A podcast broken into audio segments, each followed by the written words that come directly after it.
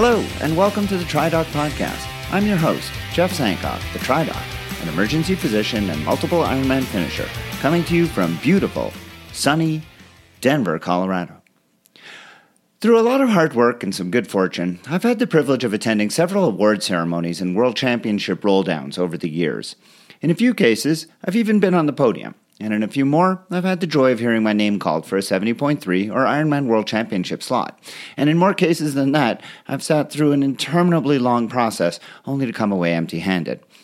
Although the lengthy awards and roll down can be slightly more bearable when you finish with a podium spot and or a coin in your pocket to signify your qualification status to a world championship, even then, they are still far too long. And when you consider that your day often started at 4 in the morning and your race ended some 5 hours before the whole process finally comes to an end, I cannot understand why the WTC wouldn't want to speed the whole thing. Certainly the athletes would appreciate it. After many of the races that I have done, I receive an email with a survey asking about my race experience, and I always complete it. Without fail, I detail my dissatisfaction with the awards and roll down, and I always make the same suggestion for what I think is a reasonable solution. But to date, it seems to have fallen on deaf ears. So allow me to share my idea with you, my listeners, and maybe you can let me know if you think I'm way off base or if this is as good an idea as I think it is, and perhaps we could maybe band together to try and get the message through. In case you haven't had the pleasure of sitting one of these lengthy affairs, here's a brief overview of how it goes. Awards go first. All the athletes gather, usually in a grassy area near the finish, and the top five athletes in men's and women's age groups are recognized from 18 to 24, all the way through whichever age group had the oldest competitor completing the race. Incidentally, this is why awards can only start as late as they do, usually around 4 p.m. They have to give the older competitors time to complete the race in the allotted time. And for the record, I have zero problem with this. My issue isn't the fact that we start late. My issue is the length of time it takes once we eventually do start for awards and roll down to finally get done. Now, once all the awards have been given out, they then make an announcement that World Championship slots will be given out next. The way this works is that for each race there are a fixed number of slots, usually about 40. Every age group represented in the race is afforded one slot. After that, age groups are awarded additional slots based on the number of competitors who started the race that day. So, for example, if the men's 35 to 39 age group had 200 competitors and was the largest age group, they might end up with three total slots, while the women's 50 to 4, with a total of 50 competitors, will only get the one slot. Slots are awarded to the top finisher or finishers if there's more than one slot in the age group, and then if those people pass, the slots roll down to the next eligible person. If no one in an age group claims a slot, the slot is then reallocated to a larger age group without extra slots. It sounds a bit complicated, but it's actually pretty straightforward.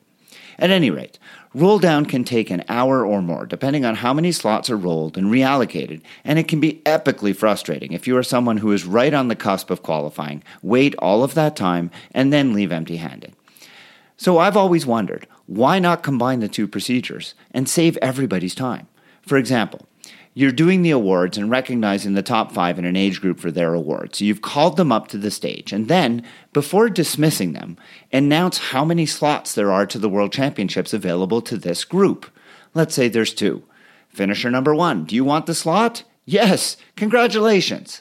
Finisher two, do you want the slot? No. Okay, then it rolls to you, number three. Do you want it? And so on. If the slot rolls through the top five, then make it known that this slot will be available in the roll down, which will take place after awards. If there are less than five competitors in an age group and no one wants the slot, then let it be known that this slot will be reallocated to a different age group. Tell everybody who's waiting right then and there which age group it'll be in the roll down that will take place after the awards are done, and then carry on. By doing things in this way, it's potentially possible that by the time awards are finished, all the slots are claimed, and people sitting around hoping for a roll down will at least know not to wait any longer. Similarly, people hoping for reallocated slots will also know if one is available before awards are done. The whole thing would be much more efficient and get everyone, including the Ironman staff, out of there much more quickly. Well, what do you think? Does this make sense or am I totally crazy and off base? Let me know. Email me at tri underscore doc at icloud.com. On the show today, Stephen Ettinger had a successful career as a professional mountain biker, riding for the BMC team and as a Team USA rider in several international competitions.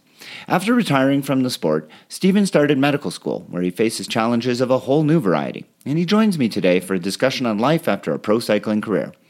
The triathlete Routard goes overseas to review the inaugural Ironman Ireland, by now, you've likely heard how eventful the first edition of this race in Cork was, and my guest was there and will give us the lowdown on what is a difficult course, but is still to be considered a destination race. Before all of that, I have another listener question to answer. Heart rate monitors have been a part of fitness training for many years now, and training with heart rate is something most athletes are pretty familiar with. Recently, though, another aspect to heart rate has started to catch on, not so much as a measure of training intensity, but rather as a means of monitoring fatigue. Is heart rate variability useful in this regard? And is it something that you should consider incorporating into your routine? I look at the evidence and give you my thoughts. Coming up.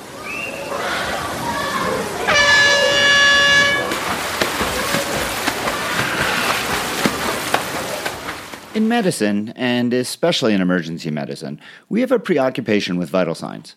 In case you're unfamiliar, the vital signs include, at minimum, the heart rate, respiratory rate, blood pressure, and temperature.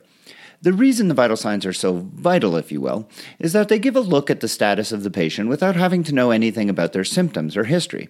For example, before I go see a patient in the emergency department, I look at their vital signs. If their heart rate is very high or their blood pressure is very low, then I know that I need to be worried and take immediate steps to initiate treatment even before I speak to them. If, on the other hand, the vital signs appear normal, then I can be reassured and know that I have time to get a full history and physical before beginning any therapeutic interventions. But as important as the vital signs are, they do have their limitations. Medications or drugs of abuse can cause changes in the vitals that may be misleading, and important medical conditions can also cause the vital signs to be falsely reassuring when in fact the patient is actually quite ill. Furthermore, the fundamental problem with the vital signs is they impose a sense of linearity on people who, as highly complex organisms, are actually incredibly chaotic. For over a century and a half, we have looked at the heart rate and said that so long as it's in the normal range, then the patient must be okay. The higher it is above or lower it is below the normal, then the sicker the patient must be. But no such linear relationship reliably exists. For the reason I mentioned, as well as others that I haven't really touched on, vital signs simply do not always correlate in a linear fashion with health or sickness. With advances in research into nonlinear mathematics and their application to human physiology, scientists began to appreciate the importance of variability in the human organism. One example of variability in humans is the subject of this episode's listener question. A listener wrote in to ask about heart rate variability and whether or not there is any evidence to support its use as a tool for assessing training fatigue.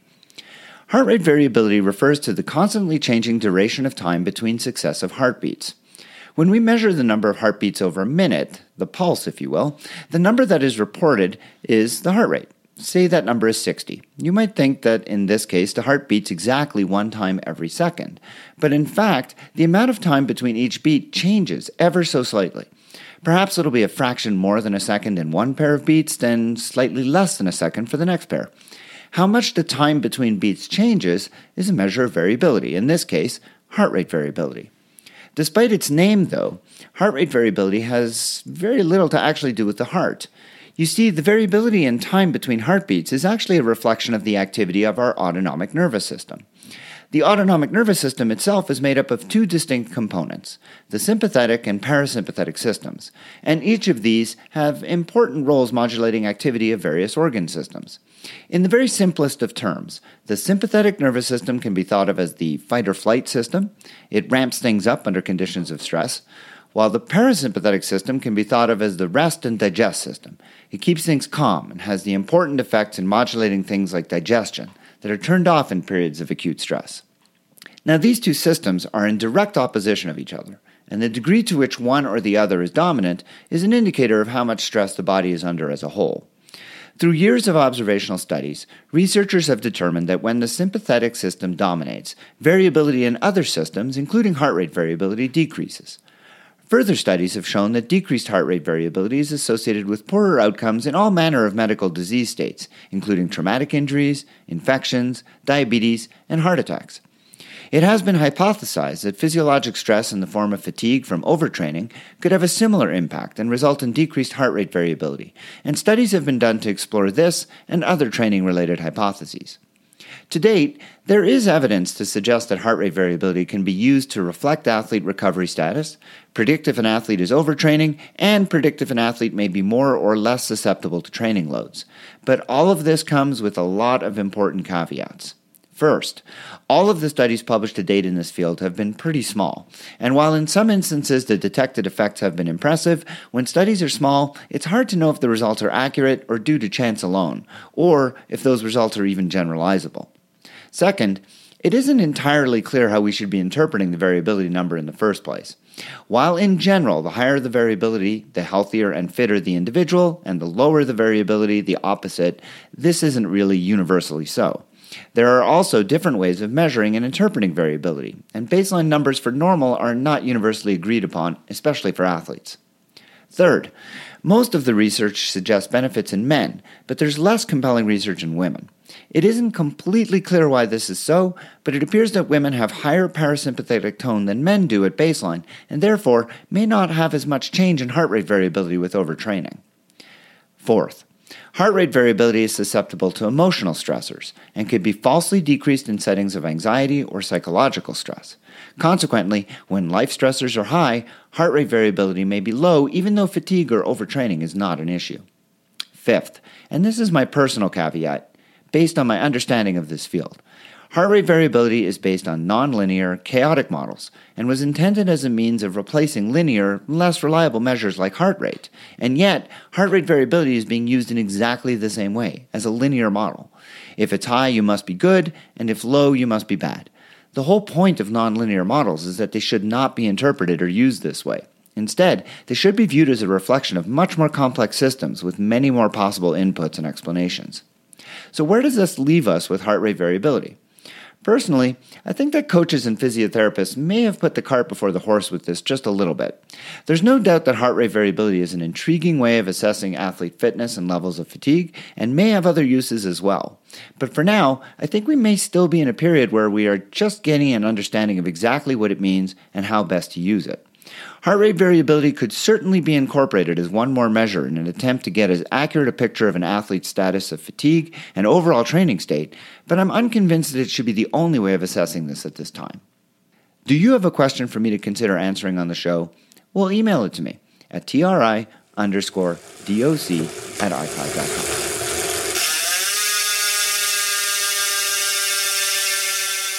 My guest today is Stephen Ettinger. Stephen grew up in eastern Washington, where his dad is an emergency physician and his mom is a family nurse practitioner, so he had a lot of early exposure to the world of medicine. Growing up, Stephen did a lot of mountain biking, skiing, climbing, and backpacking in the North Cascades. He attended Montana State University Bozeman, where he completed his BS in exercise science in 2011, and it was while in Bozeman that his cycling career really began to blossom. By the time he graduated, he was racing for BMC and was among the best under 23 riders in the world. In early 2012, he moved to Switzerland and later Germany, where he spent another three years racing for BMC mountain bike racing team. Between 2015 and 2018, he raced for Sho-Air Cannondale and later Ride Biker Alliance, where he built his own racing project partnering with Focus Bikes, Shimano, and Clif Bar. Over a career that spanned a decade, he won five national championships, including two elite titles and an under 23 title, an elite Pan American Championships title, represented the United States at nine world championships, and medaled at the Pan American Games. At the end of 2017, he hung up his racing shoes, and now he is immersed in a new chapter as a medical student at the University of California, San Francisco School of Medicine. For now, though, Stephen is taking a moment out of his busy schedule, currently on a road trip in Montana, where he joins me on the line. Welcome to the TriDoc podcast, Stephen. Hey, thanks for having me. It's great to be here. Uh, looking at your very impressive palmares, uh, I find myself um, somewhat envious. Uh, here I am, a physician, sort of later in my career, trying very hard to be an athlete. And there you are, uh, early in your career as a very accomplished athlete, now trying to be a physician. So our uh, career arcs are somewhat intersected, although uh, I don't know if it's really the way I, I would love it.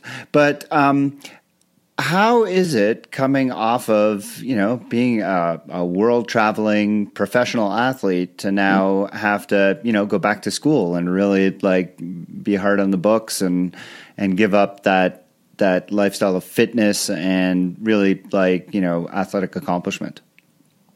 Um it's uh evolving. Uh um my kind of mentality around it uh is I struggled with it at first. Uh, I'll be honest, but um, I'm finding a lot of uh, reward in the process of medical school, much like I did uh, training. Um, frankly, one of the things that I was most burnt out on after racing for so long was all the travel. So now I don't get to travel as much, and uh, that reduces the amount of time I spend in airports, which, um, at least for now, I'm still doing okay with.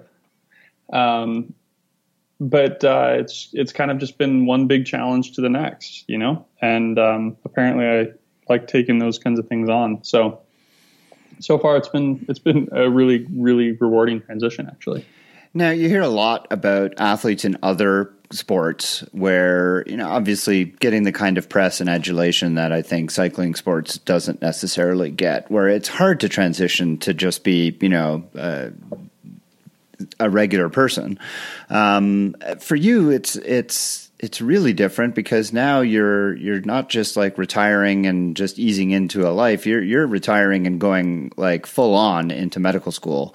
Um, where are the parallels for you in terms of you know the kinds of dedication and the kinds of work ethic that you had as a mountain biker to now uh, being in medical school? Um, I think that the the work ethic and the drive um, that I that either allowed me to be a great mountain biker or that I developed while I was mountain biking um, that hasn't changed and and so you know every day I kind of wake up and I have a little bit of a myopic focus um, regardless of whether I was mountain biking or whether I'm in medical school. Um, and so that has that has kind of remained unchanged. Um, I think that in medical school, it's actually been a little bit easier to kind of turn things off, though.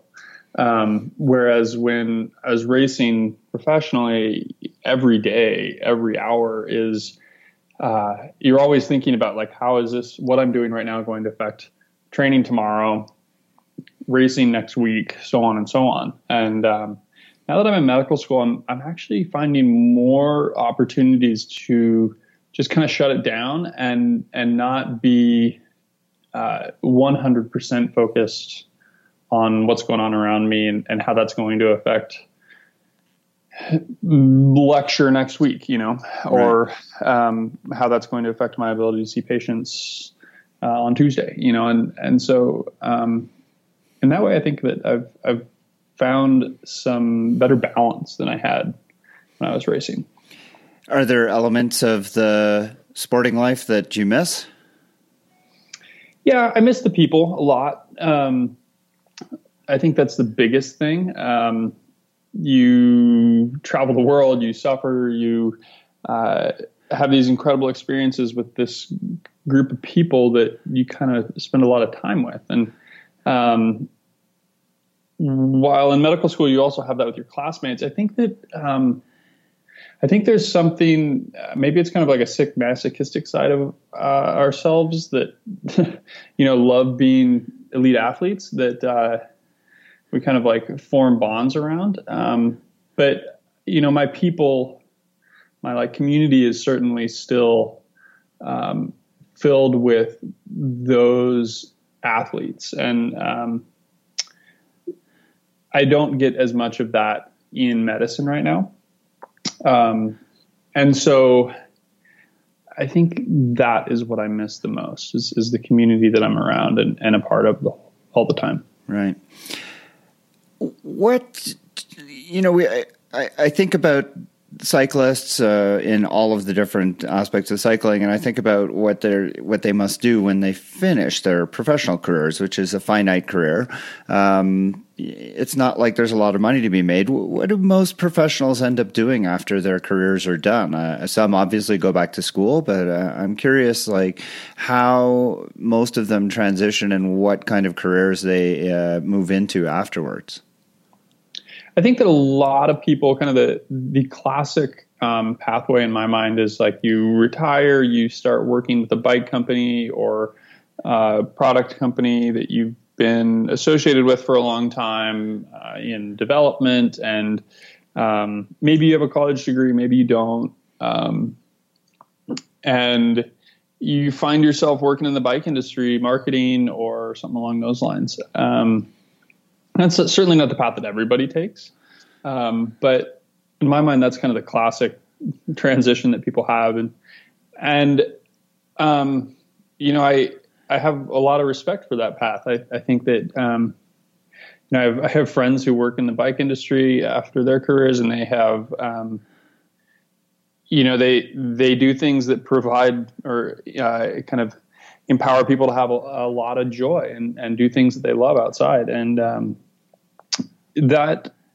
I just knew that working in the bike industry was never going to be something that uh, was going to really work for me.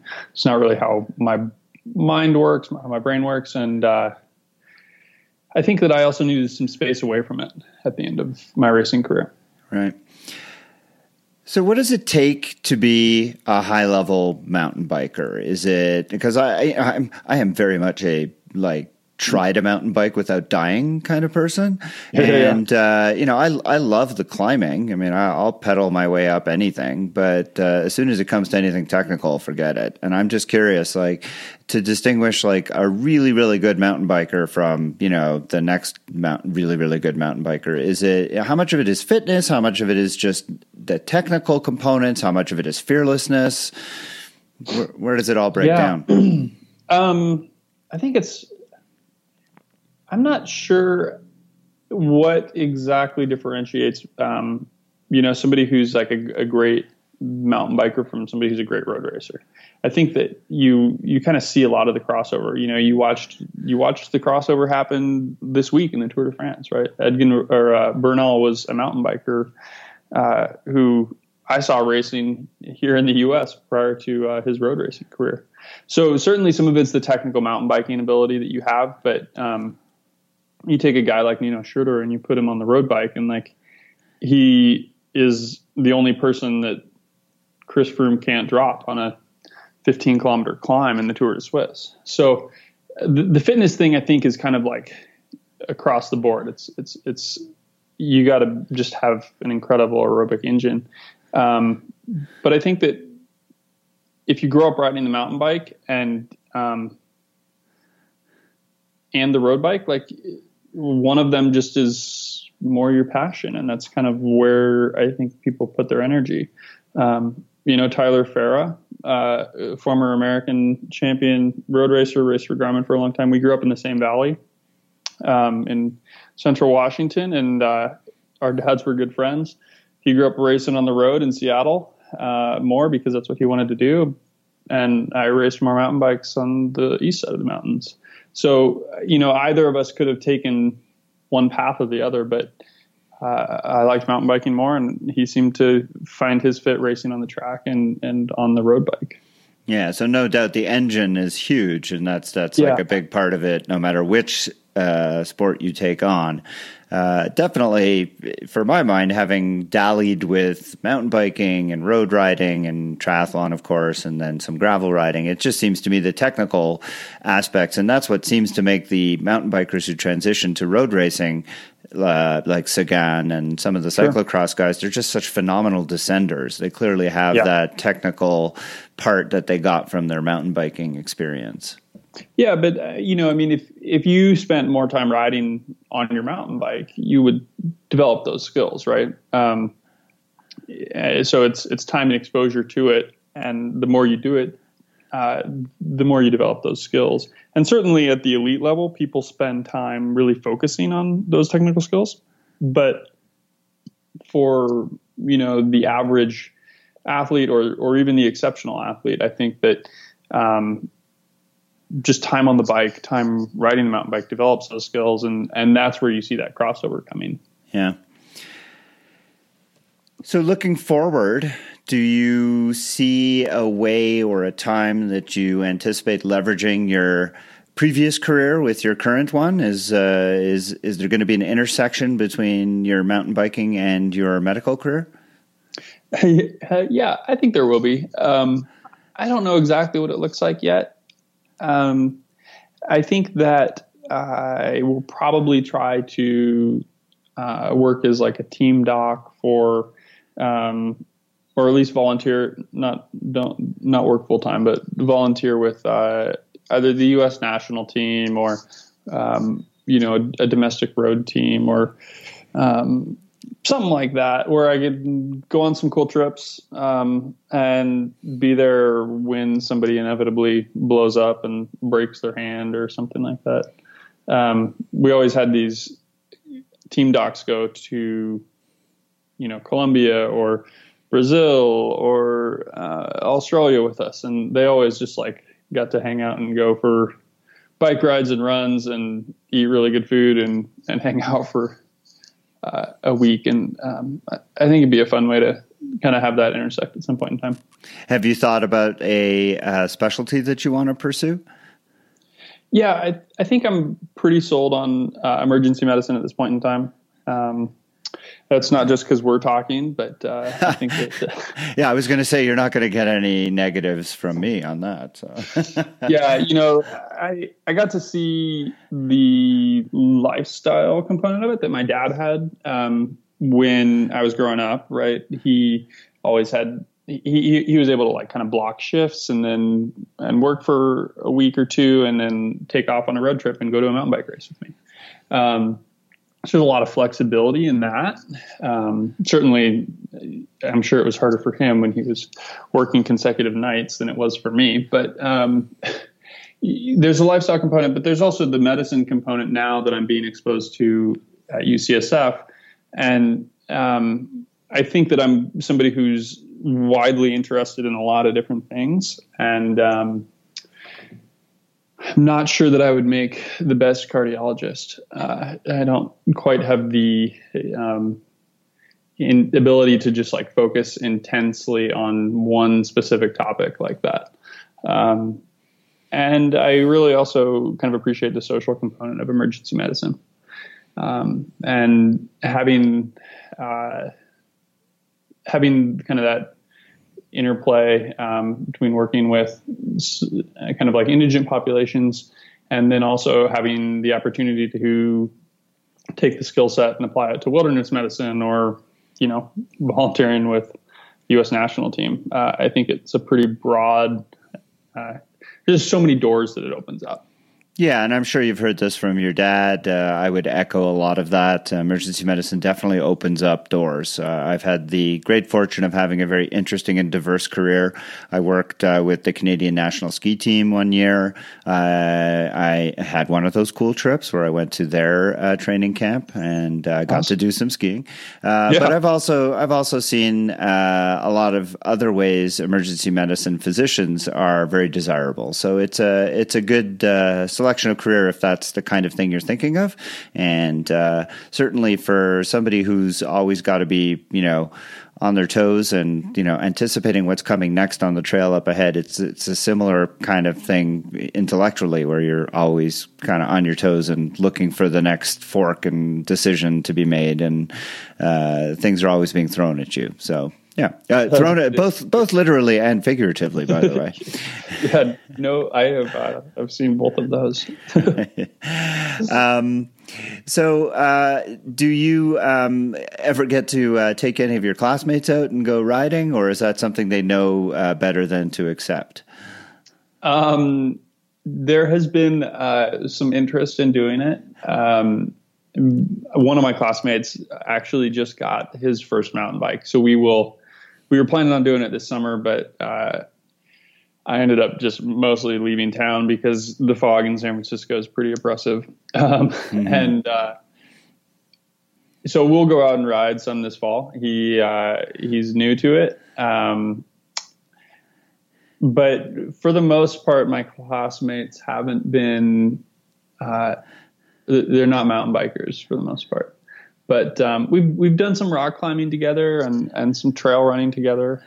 Um, so it's it's not that they that they aren't outside people, but uh, certainly going and riding Marin County on loose gravel fire roads uh, isn't like most people's decision, like you know, plan A right. for Saturday morning. Right.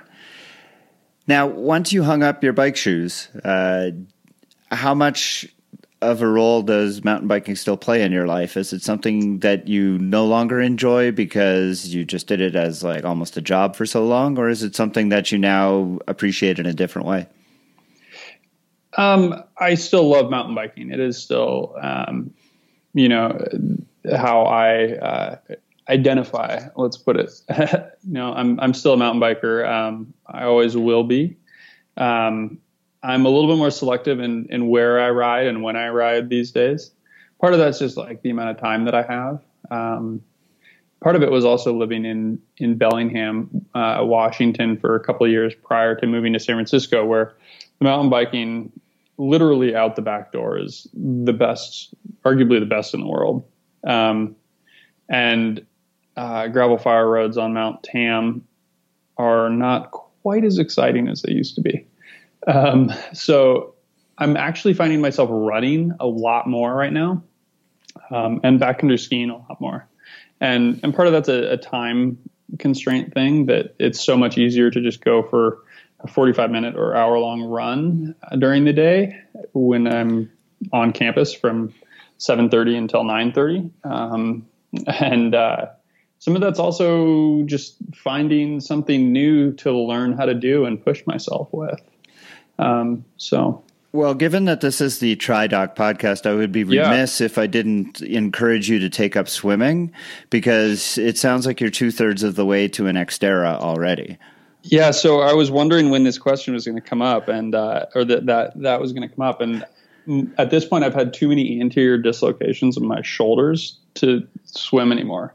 They're both just wrecked from mountain biking, and uh, so I'm gonna going like I'm gonna have to to take a rain check on that one. All right. Well, um, if uh, anybody out there in California is looking for uh, a relay uh, person yeah, to do the go. to do the bike as part of their Xterra, look up Stephen. He's uh, uh, enrolled at UCSF.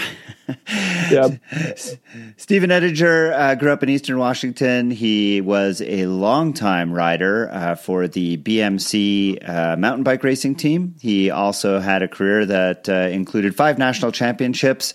He medaled at the Pan American Games, but now he is a medical student, as I said, at the University of California, San Francisco. Thank you so much for joining me on the TriDoc podcast today, Stephen. Yeah, Jeff, it's been a lot of fun. I appreciate it.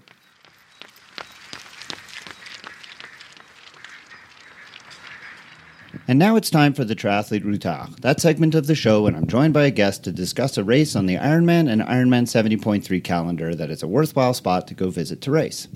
It's unfortunate that the attempts by the WTC to expand the sport into Asia has thus far not borne the kinds of fruit that was hoped for.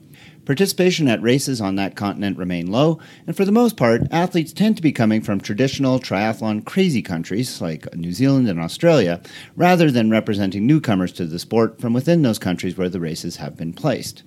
Consequently, there's been a resurgence in new destination races in Europe, where there is still plenty of strong demand and where travel from the US and Canada is much more tenable. So, for today's episode, I'm going to be discussing one of those new races, the inaugural Ironman Cork that took place in Ireland this past June. Joining me to discuss this race on the Emerald Isle is longtime friend of the podcast and my partner for the wintertime Reels for Wheels segment on this very show, Janetta Iwaniki. Like me, Janetta is an emergency physician and multiple Ironman finisher, and she was there for the eventful undertaking that was Ironman Cork. She has dried off and thawed out and is here right now. Welcome, Janetta. Thank you. Glad to be here. So I want to talk a lot about this race that, of course, had uh, very extreme weather and uh, a lot of interesting conditions. But uh, first and foremost, did it sign up quickly? Is this something that people need to get on board fast, or can they wait till the last minute? So this year, I would say it filled a um, couple months out, but didn't fill extremely early. Um, the it'll be interesting to see how things play out for the coming year, um, based on this first year's experience. I'm not sure we quite know yet. Right, and uh, as is per usual, Ironman has a five-year contract, and we'll decide after that if they're going to continue it. And I guess we'll see how things go based on participant numbers. Um, how was travel? How, how did you get there, and uh, how easy is it to find accommodations in Cork? Yeah, so um, travel was actually uh, really pretty easy. So coming from Denver, um, I flew actually direct to London um, to Heathrow, and then took a hop flight from there over to Dublin. Um, for me, that was great because I really wanted to be able to sleep on my flight, and having that nice long leg makes it really easy to do that, and then start to adjust over to that new uh, time zone. Especially if I'm traveling for a race, I think that's for me finding a way to adjust my time zones is half the battle. Um, and so I was really grateful that I got got to get a good night's sleep doing that. Um, it was pretty cool, actually. It was my first time flying on a Dreamliner. Um, they spent a long time telling us on the flight about all the cool features that we would never notice on there. Um, I don't know if I can say it really made a difference, but it was a nice experience, and I, uh, I really windows. liked it. The I windows are really windows. cool. Yeah, yeah. yeah. and actually, I will say that I didn't wake up with like kind of a dry, scratchy throat like I often do on uh, transatlantic flights. So I wonder if the you know cabin humidity had something to do with that. So that was pretty cool. Um, once I got in, I ended up crashing for a night in uh, Dublin. So actually, I have quite a bit of family who came with me for the race. Um, we have some extended family in Ireland, and so we turned it into a bit of a family reunion. And uh, so I stayed there just the first night in Dublin to get some good sleep, switch over my sleep schedule, and then pick up the family who was coming into the airport the next day to head down south. Um, the race uh, is actually in a tiny town called Youghal, which is not spelled how it sounds at all. right, not y'all like the Southerners. Exactly. And actually, my favorite T-shirt I saw in town during race weekend was said "Y'all come back now," spelled like the y'all, town Y'all, right. which was beautiful. Um, accommodations in town there are uh, pretty limited just because it's such a tiny town. Um, but if you're willing to stay one or two towns over, it really opens up your possibilities quite a bit. Um, I ended up staying at the host hotel, um, which is the Quality Inn in Youghal, and actually it was fantastic. This, even though it's a chain hotel, uh, the owners of this uh, particular spot went all out to really accommodate people for the race in a way that I've never seen before. It's very much that Irish hospitality. Um, they took it as far as they possibly could. Ahead of the race, they like reached out to people who were coming in for the race to ask them like, "What sort of things do you want for breakfast? What would you want with your dinner? Like, what kind of hours should we change our restaurant to be open to to be accommodating?" Wow. Um, and they were just phenomenal. Um, they were the, maybe some of the best hosts I've ever had for a race. So that's great. That and was really pleasant. So having a um, car is integral then. It's pretty hard not to. I think Ireland, you know, does have a couple of train systems. Um, but especially if you're you know heading down to that area it's such a small town and such a kind of remote spot that i think it's really hard to get to without a car um, driving from there from dublin was pretty easy though um, mostly on the motorways um, and especially as somebody driving on the wrong side of the road, it was actually pretty intuitive and simple, which was uh, a nice surprise. Okay. And what about gear transport? Uh, did you bring your bike with you, or did you use a, a, bike transport company? So actually, I did neither of those things. I rented a bike for the race. Ah, uh, okay. So uh, France Bike Rentals um, works with Ironman Europe. Um, and they rent basically high end uh, both tri bikes and road bikes for races on site. Um, the process was actually really easy. So um, I sent them all of my fit measurements, um, and they had the bike set up for me when I got there already. Um, and I ended up riding a Pinarello, which was with disc brakes, which ended up being perfect, wow, yeah. which was really nice. Yeah. Um, and uh, they were super accommodating and uh, really helpful. You know, they made sure I had everything I needed on my bike, including bike bottles and everything else, which was great. Um, nice. So I just brought my pedals and my helmet.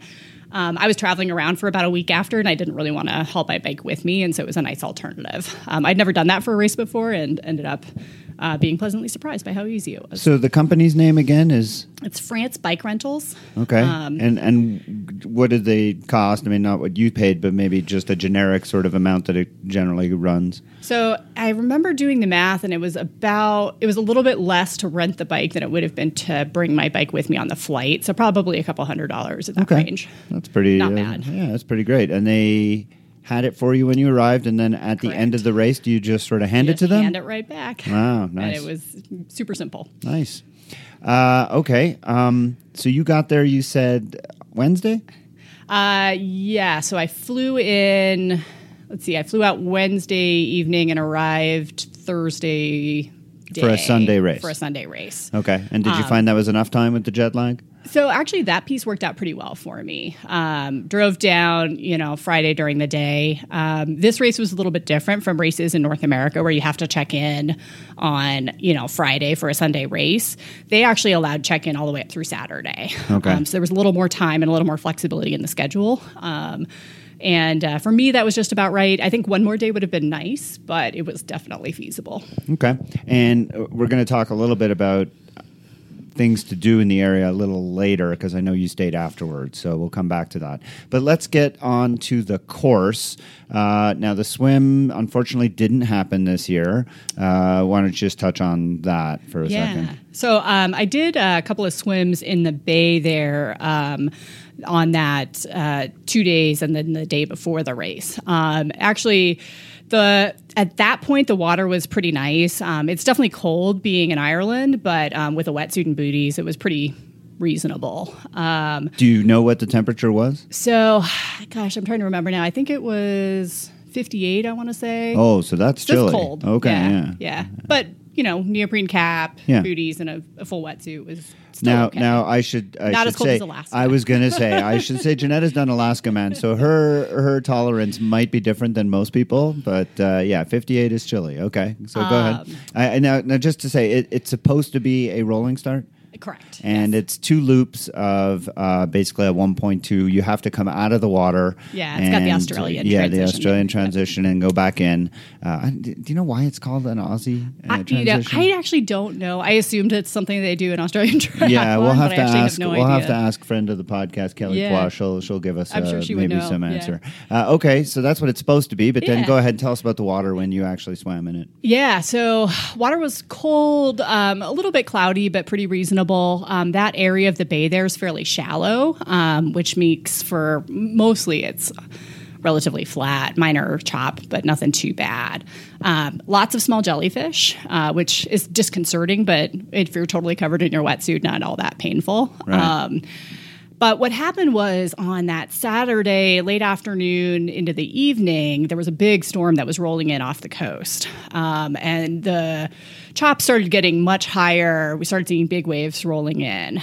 Um, and so there was a decision made by the race team to um, readdress in the morning. The two big concerns they had were water conditions, and then actually temperature was going to be a potential issue. So the water temp obviously was on the cold side, plus there was uh, anticipated to be a very cold air temperature. And with those two things combined, they were concerned they might need to shorten the swim um, for safety reasons. So they'd let us know the day before that they would give us more information, um, probably on race morning. Um, and uh, race morning, we hung out for quite some time without a lot of word and noticed there were no buoys out in the water um, for a while. And there were obviously large groups uh, from the lifeguard crew um, as well as from the race discussing what to do.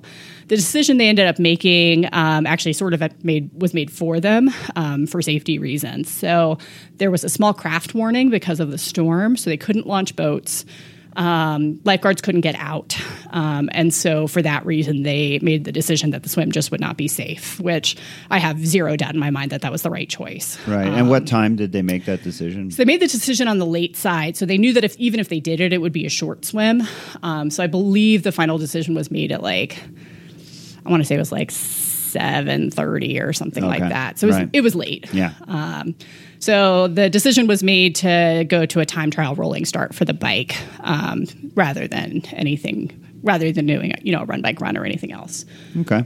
So let's turn our attention to the bike course. It's a two loop course. Uh, if anybody has seen uh, some of the uh, video, you will be familiar with uh, at least one segment of the course, which has a um, what I would consider somewhat preposterous hill, especially given the conditions. But That's a good um, description. yeah.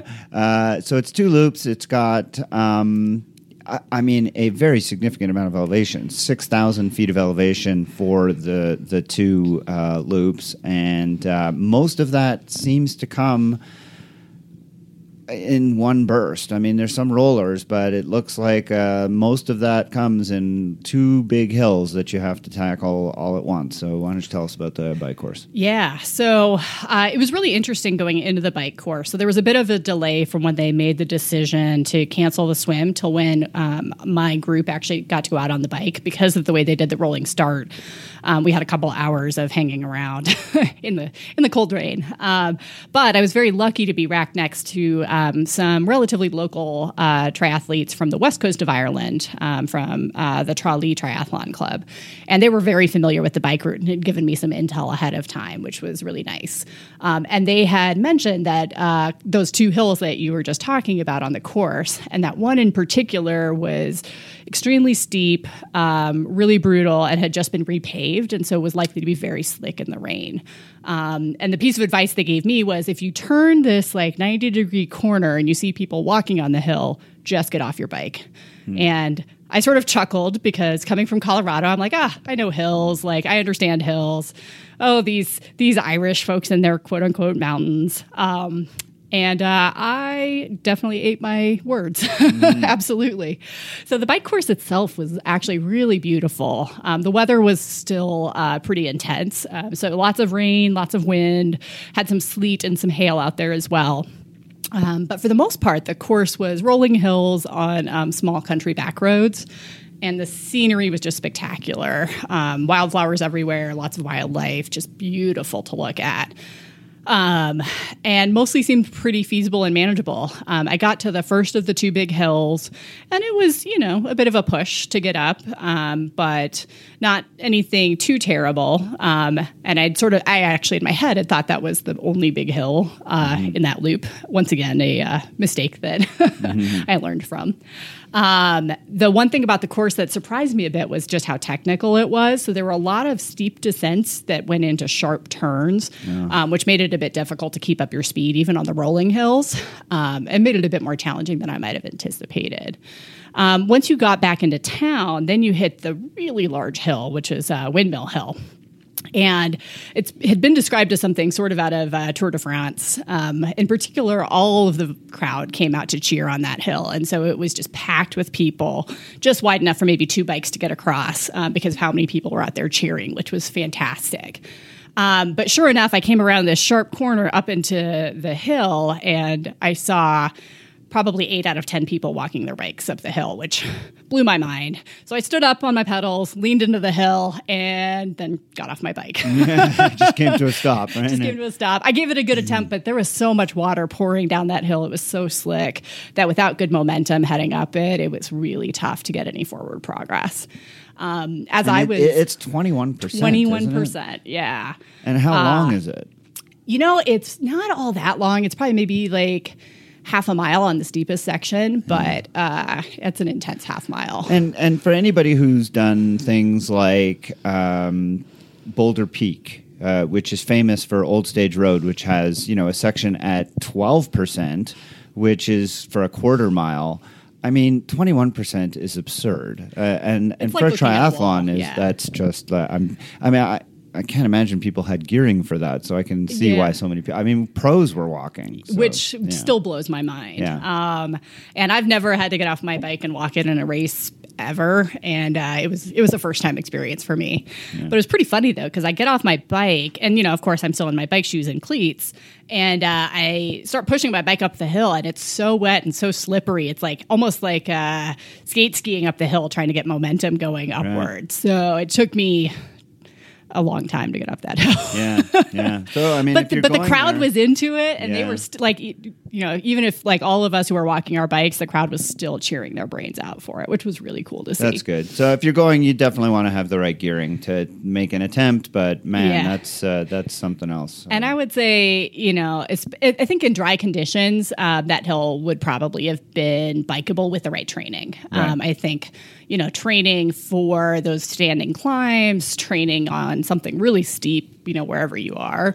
Um, even if it's just short hill repeat segments, would probably make that feasible. But I think with that really wet conditions, it was yeah. just tough. Okay. Uh, remainder of the bike course looks fairly straightforward. Um, the second loop on that hill must have just been horrible. Uh, and then uh, onto the run course. The run course is four laps. Uh, doesn't look to be. It's not a huge amount of elevation. Oh, and by the way, when I said when I said the six thousand feet, yeah, it was six thousand feet of elevation on the bike ride. It's three hundred meters of elevation on the run, which is about eighteen hundred. Uh, sorry, which is about nine hundred feet. So, yeah, yeah. Uh, what can you tell us about the run course? Yeah, so the run was um, interesting. It's a four loop course. Um, and so it involves a, sort of out and back sections um, throughout the town, um, and then up and over uh, this big hill past the lighthouse um, out towards a turnaround point out near the swim start and then kind of back around. It was really spectator friendly, which um, I think is a really nice uh, feature. Um, and particularly, you know, I mentioned that this town is tiny. Um, not unlike the hotel I stayed at, this town completely embraced the race. And so all of the business owners were out there. Um, all of like the local school kids had made signs for the race that were like up at the elementary school that they ran past on the bike course of, or on the run course a few times um, and the streets were just packed. And so I think having that uh, multi loop run course going straight through town with a town that was completely embracing it was a really cool experience. Awesome. And Mike Reilly came out, which was really cool too. Oh, that is great. Yeah. Well, yeah, Irish uh, Irish guy himself. Yeah. yeah. um, and weather on the rest of your trip was was that race day pretty much the weather in Ireland, or because I mean, we think of Ireland and Britain, we think of rain and cold yeah. and damp, and I'm just curious if that's what they can expect every year, or if this was an anomaly for your time there. Yeah, so I was expecting the weather to be similar to that for the rest of my trip, um, and in particular when I was. Uh, you know, waiting for the race to start and standing with the Irish athletes, one of the big jokes was that they were waiting to see what the weather was going to do. And their response to that was the weather hasn't changed in 200 years. Why would it change now? um, however, uh, weirdly enough, we actually got hit with a big heat wave in Ireland right after the race. So the weather was sunny and beautiful and like highs of 75 to 80 degrees Fahrenheit for the remainder of the trip, which was ridiculous. Wow. Uh, so it was gorgeous. Um, a lot of the locals were actually complaining about how it's far too hot outside. wow, we'd be having a very different conversation about the race had that been the day. Right. Hmm, yeah. But I, and I have to say, you know, the race itself was interesting partially because of I think some of the conditions. Um, the DNF race rate ended up being about uh, right around 33, 35 percent, um, which is relatively high. oh, that's very high. Yeah, it's very. High. Um, but I also think too that in some ways this race is going to be legendary because of the challenge, but I think also the people who are putting it on the, and the location are so cool that um, you know, they Ironman went above and beyond to get people to come back for this race. Right. Um, they gave discounts for registration for next year. They gave free entries to additional races later this year in North America. Um, and I think, you know, if if my schedule would allow, I would seriously consider going back. Huh. Yeah. Well, it sounds. I mean, and and I mean, we could talk a little bit now, just before we finish, about what else you did while you were there. I mean, you spent time afterwards traveling the country, and it is a spectacular country, one that I have not been able to get to, but really would love to. So tell us just a little bit about what you did uh, around the race. Yeah, so I stayed uh, mostly in um, sort of southern and mostly southwest Ireland. Um, as I mentioned, I had some family there with me, and we have some extended family in that area. So that was really cool to uh, get a chance to experience that. Um, the two areas that we spent the most time in were the Beara Peninsula, which is the southernmost um, peninsula on the west coast, um, which is absolutely gorgeous, you know, big rocky crags and mountains um, going right into like a crystal clear bay. Um, great hiking trails, great trail running, um, mostly small towns, um, and a lot of people who are doing through hiking. Um, so that was amazing. And then the um, the sort of more northern of the peninsulas, the Dingle Peninsula was the other place where we spent quite a bit of time, um, which is really well known for um, both its scenery but also its local music scene. So, traditional Irish music, um, particularly in Dingle Town, which is the biggest town there, um, is in like almost every single pub throughout the town every night. And so, you walk through the streets of the town and you just hear live music everywhere you go, mm. which is really, really neat. Um, the my favorite thing about the whole experience was really the scenery, but also the people. Um, some of the most friendly people who strike up a conversation about any topic, any place, anytime. Um, and so going to a grocery store always took a little longer than you expected because your checkout time was like at least 20 minutes to talk to whoever was there.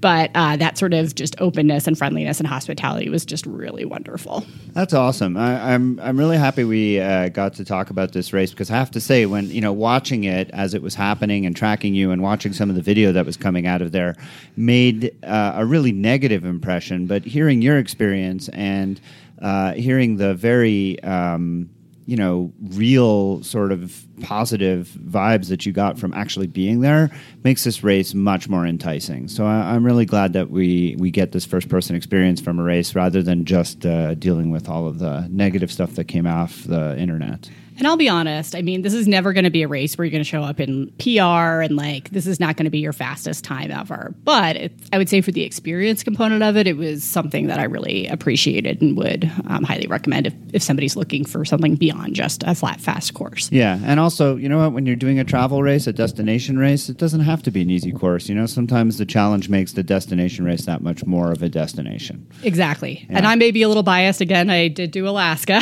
Right. so clearly I have an affinity for those kind of races. But um, yeah, I think certainly as, as long as you're looking at it as an experience rather than sort of just um, a result, I think it's fantastic. Awesome. Well, Janetta Iwaniki is an emergency physician here in Denver, Colorado. She's a multiple Ironman finisher and my partner for Reels for Wheels, which will return in the fall once the uh, summer racing season is done. And she joined me today to discuss Ironman Cork on the Triathlete Routard. Thank you so much to, for being here today, Janetta. Thanks for having me.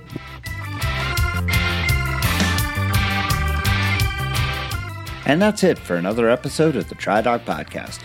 I hope that you enjoyed listening to it as much as I enjoyed bringing it to you. As always, links to the medical references as well as to everything else discussed on the show can be found in the show notes at www.tridocpodcast.podbean.com. If you have feedback or a question for consideration to be answered on the program, please email me at tri underscore doc at icloud.com and I hope that you'll consider leaving a rating and a review wherever you download the show. If you're interested in coaching services, please visit www.tridoccoaching.com where you can find a lot of information about me and the services that I provide. The music heard at the beginning and the end of the show is Radio by Empty Hours and is used with permission. This song and many others like it can be found at www.reverbnation.com, where I hope that you'll visit and give small independent bands a chance. The TriDoc podcast will be back again soon with another listener question for me to answer, an interview with former professional triathlete Cameron Dye, and the Triathlete Routard will stay close to my home with a review of the ever popular Boulder 70.3. Until then, train hard, train healthy.